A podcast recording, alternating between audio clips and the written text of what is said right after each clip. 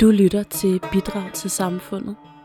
En helt særlig sending hele vejen fra Grenen mellem Skagerak og Kattegat, hvorfra jeg, Anna Mørk, sidder og forkynder, hvordan du, ærede lytter, kan bidrage lidt mere til samfundet.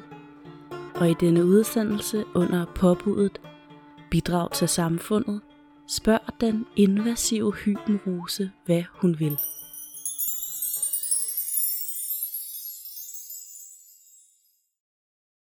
Danmark er under belejring. Helt langsomt, men ubåndhørligt og ustoppeligt overtager en invasion vores territorier og udsletter på vejen det vi kender som helt særligt dansk.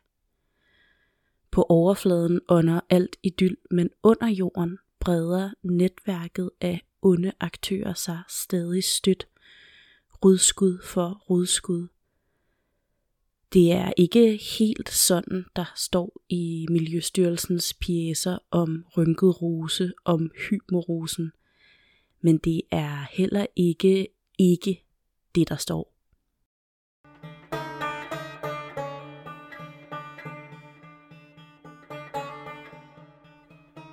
Jeg skal ikke gå ret langt ud øh, fra min havelåge, før jeg møder hybenrosen.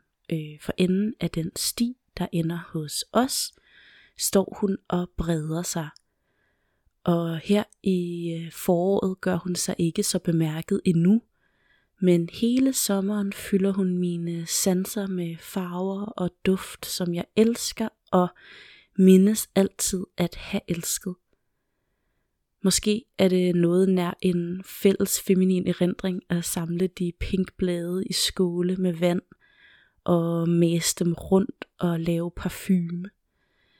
Eller at plukke de store hyben og skrabe dem fri fra det farlige, men meget spændende kløpulver. Jeg har plukket hendes roser til buketter og til olier og til at strø over min mad og til at tørre til te. Jeg har samlet hyben for at koge dem til marmelade eller til chutney og for at tørre dem. Eller øh, plukket dem blot for at holde dem i min hånd, fordi at de føles så godt. Hvis hybenrosen er noget, er hun gavmild. Fordi hun altid er der, og næsten året ud har et eller andet at give fra sig. Det er sådan hybenrosen har foldet sig ud i mit liv. Men den fortælling står altså i stærk kontrast til den offentlige. Det er noget af et modsætningsfyldt drama.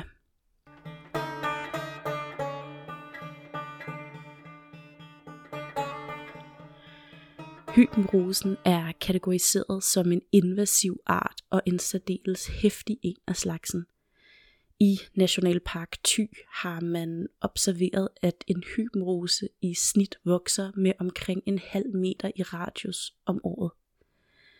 Bare en enkelt plante kan, når den får lov, dække over 100 kvadratmeter land, og hun er tæt, så fra at bladene springer ud til de visner igen, så sluger hun alt lyset.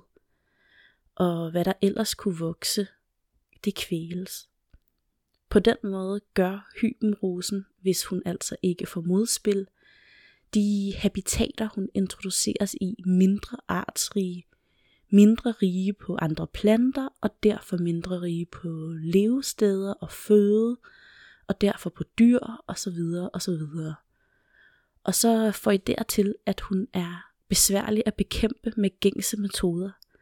Klipper du hende ned, så skyder hun ufortrødent videre, hendes grene og blade er så tornede og skrappe, at afgræsning med dyr ikke er bare lige. Kun nogen tør bide til hende, og fortsættes afgræsningen ikke i hvert fald en håndfuld år, så risikerer man, at den kun har tjent til at forynge øh, rosen, som så ved førstkommende lejlighed vil skyde med fornyet iver. Hybenrosen er så grov kost, at man må have dyr, som er vant til hende med i nye afgræsningsforsøg, så de kan lære de andre dyr, at hun altså kan spises. Hun skal graves op med rod, og ved den, der efterlader blot en stump for han vil stå med samme problem inden for en nær fremtid. Hendes rødder kan gå ned i flere meters dybde, og ved opgravninger må man si jorden for roddele, før man kan fylde den tilbage på plads igen. Hvis du slår hende, så siger hun tak, og hvis du brænder hende af, vil hun næste år vokse styrket, revitaliseret frem fra sin æske.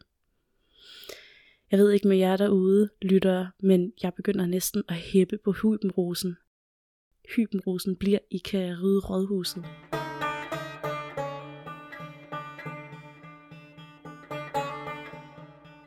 Men koldt vand i blodet, for om noget minder Hybenrosen os om Jungs skolelæresætning, kun i paradokset kan vi gøre os forhåbninger om at begribe livets fuldhed.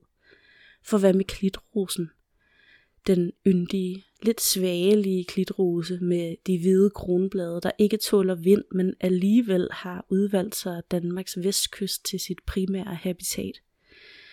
Her ligger hun og putter sig, og finder man hende, kan hendes højde og form fortælle dig præcis, hvordan vinden bevæger sig over landskabet, eftersom klitrosen kun sender nye skud ud der, hvor de kan forblive i læ. Og læ, men ikke skygge, for uden direkte sol vil klitrosen ikke leve, og ligger man der og trykker sig mod jorden, er det altså let at blive vokset over af en lystig hybenrose på fremmarsch. Og ja, hvad med hunderosen? mere levedygtige end klitrosen, men så i stedet udstyret med det svage punkt, at arten gerne krydser sig med andre hybenroser i nærheden, og over tid langsomt forsvinder som særegen art, og blot føjer sig til hybenrosens imperium. Og hvem ønsker sig at leve uden klitrosen, uden hunderosen, uden alle de små blomster og bier, der ellers kunne have foldet sig ud – på de kvadratmeter, der nu er hybenrosens monokulturelle domæne. Det er lidt synd for den sarte klitrose og den underspillede hunderose, og de var her altså først. Nu havde de lige fundet og udfyldt deres bionischer, og så kommer hybenrosen bare og mæser sig på med sin lige lovligt voldsomme rosenduft og ærligt talt påtrængende kolorit. Den mere oprindelige, særlige danske natur er vigtig, bevaringsværdig i sin særlighed. Heden skal beskyttes, jeg kunne ikke være mere enig, jeg bor, hvor jeg bor, først og fremmest på grund af heden. Og heden er, som oftest, et kulturlandskab. Det, der sker, når skov fældes, for træet i sig selv, eller for at blotlægge jord til dyrkning – som så opgives, og de arter, vi forbinder med heden, får lov at flytte ind. Når jeg går min faste tur, går jeg ud til et hemmeligt sted, som jeg kalder Lyngbjerget. Og herfra så kan jeg se ud over det nordligste hede i Danmark, og stedet har fået sit navn fra mig, for det hav af lille lyng, der spreder sig så langt mine øjne rækker, når jeg står på toppen.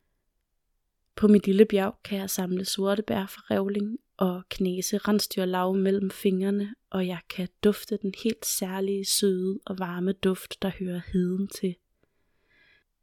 Men heden springer også i skov, og noget af den får iblandt lov at stå ganske længe, før den ryddes.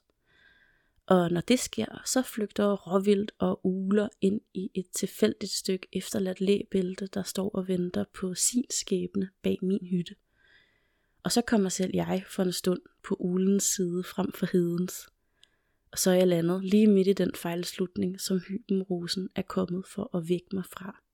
Og jeg har spurgt hende, hun sagde det selv.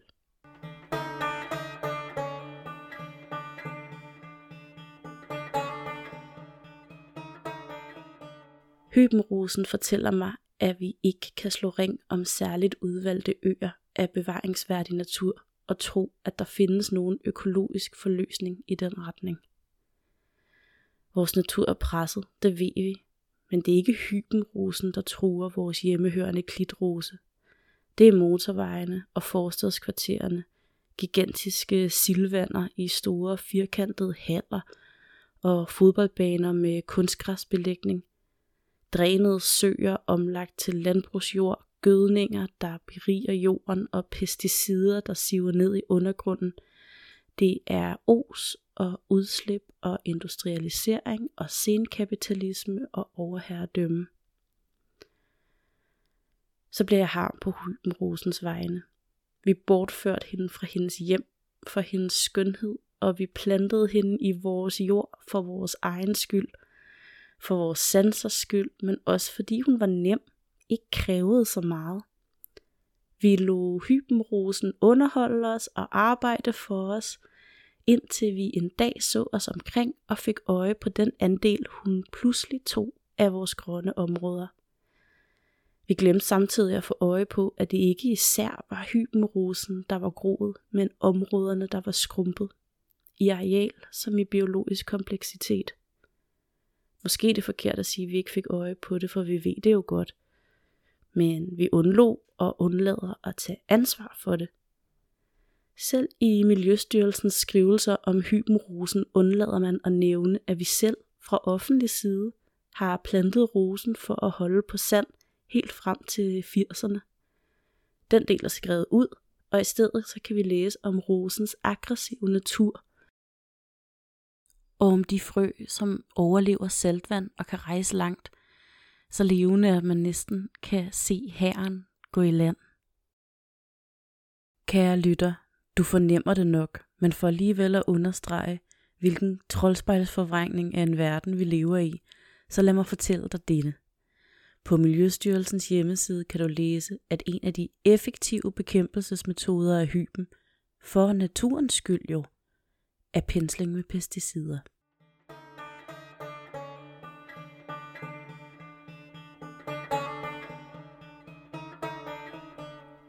Robin Wall Kimmerer siger, at når det kommer til naturen, er vi ikke i kontrol. Det eneste vi kan kontrollere er vores relation til jorden.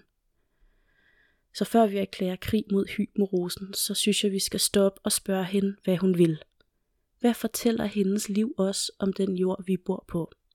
Hvad fortæller hendes rødder os? Hendes tårne? Hendes stride blade? Hendes smukke blomster med den tunge duft? Hvad fortæller hendes hyben os og deres frø? Hybenrosen fortæller mig om overflod. I hver skinnende hyben bor hundredvis af frø, som hver repræsenterer potentielle buske med roser og nye hyben og nye frø. Det er også naturens mønster. Hybenrosen fortæller mig om skønhed. Når jeg går rundt mellem parcelhuse i mursten fra 70'erne, så står hun og lyser og fortæller mig, jeg kunne dække alt det her, bare giv mig tid. Hybenrosen fortæller mig, at vi har glemt planternes navne. Mange roser bærer hyben, og hvis hun ikke skal ende med at være den eneste, så må vi kalde hende noget andet end denne selvopfyldende profeti. Rynket Rose er ikke hendes sande navn. Til det navn er hun alt for smuk og fuld af liv. Hybenrosen fortæller mig, at man aldrig kan gå baglands.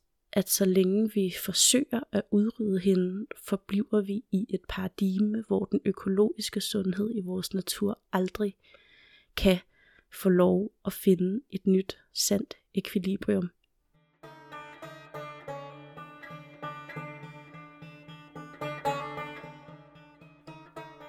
Så næste gang du går forbi en hyben rosebusk, så stop op og hils. Fyld en glas karaffel med rosenblade og hæld varmt vand over og drik. Hold et hyben i din hånd og luk øjnene og føl det. Pluk en kæmpe buket roser og sæt dem foran dit spejl, så de selv kan se, hvor smukt de er. Snup et modent hyben og tag en lille bid og grin, fordi du bor lige midt i Willy Wonkas chokoladefabrik. Sæt dig i skyggen af en hybenbusk og svøm langt, langt væk i duften. Læg et hyben under din hovedpude og inviter det ind i dine drømme. Besøg hybenrosen, når hendes rynkede hyben er den eneste farve i alt det efterårsgrå, og sig tak.